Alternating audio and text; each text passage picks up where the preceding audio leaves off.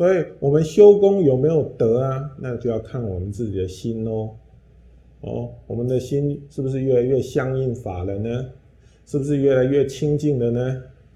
哦，还是反过来，他不知道这用功的窍门在哪里，他没有善巧，他学习法没有善巧。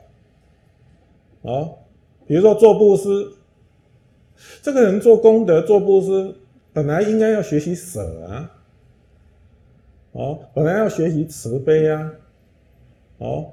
本来要学习这个无我啊，哎，奇怪，这个人越布施越傲慢，越布施越有我，越布施啊，这个越是看不起别人。比如说这样子，因为他功德很大，他自认为我功德很大，哦，那么这样子的心，这样子的心，他就与。与刚刚讲道相不相应啊？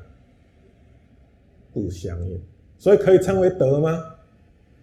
无德，毫无功德可言啊，毫无功德。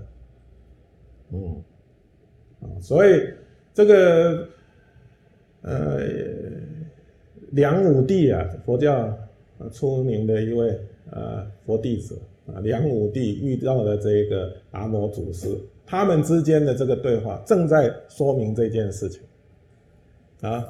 梁武帝他供养出家人、翻译经典，哦，修这个寺庙，他认为我做了很多善事啊，应该很有功德啊。哦，遇到了这个达摩祖师，一问达摩祖师，你说我有没有功德？达摩祖师说了无功德。哦，哎，这是和尚的慈悲啊！哦，对他吐露真言呐！哎，如果他懂得反省的话，啊，对，我们在修行上要学习放下，哦，哎，要回归我们的清净心，不应该在这个功德上面啊分别执着。嗯，对，那么如果他懂得这样子用功，他。就能够深入法义，但是他如果听不懂，那就没有用了。好，所以我们学佛一定要了解这个道理。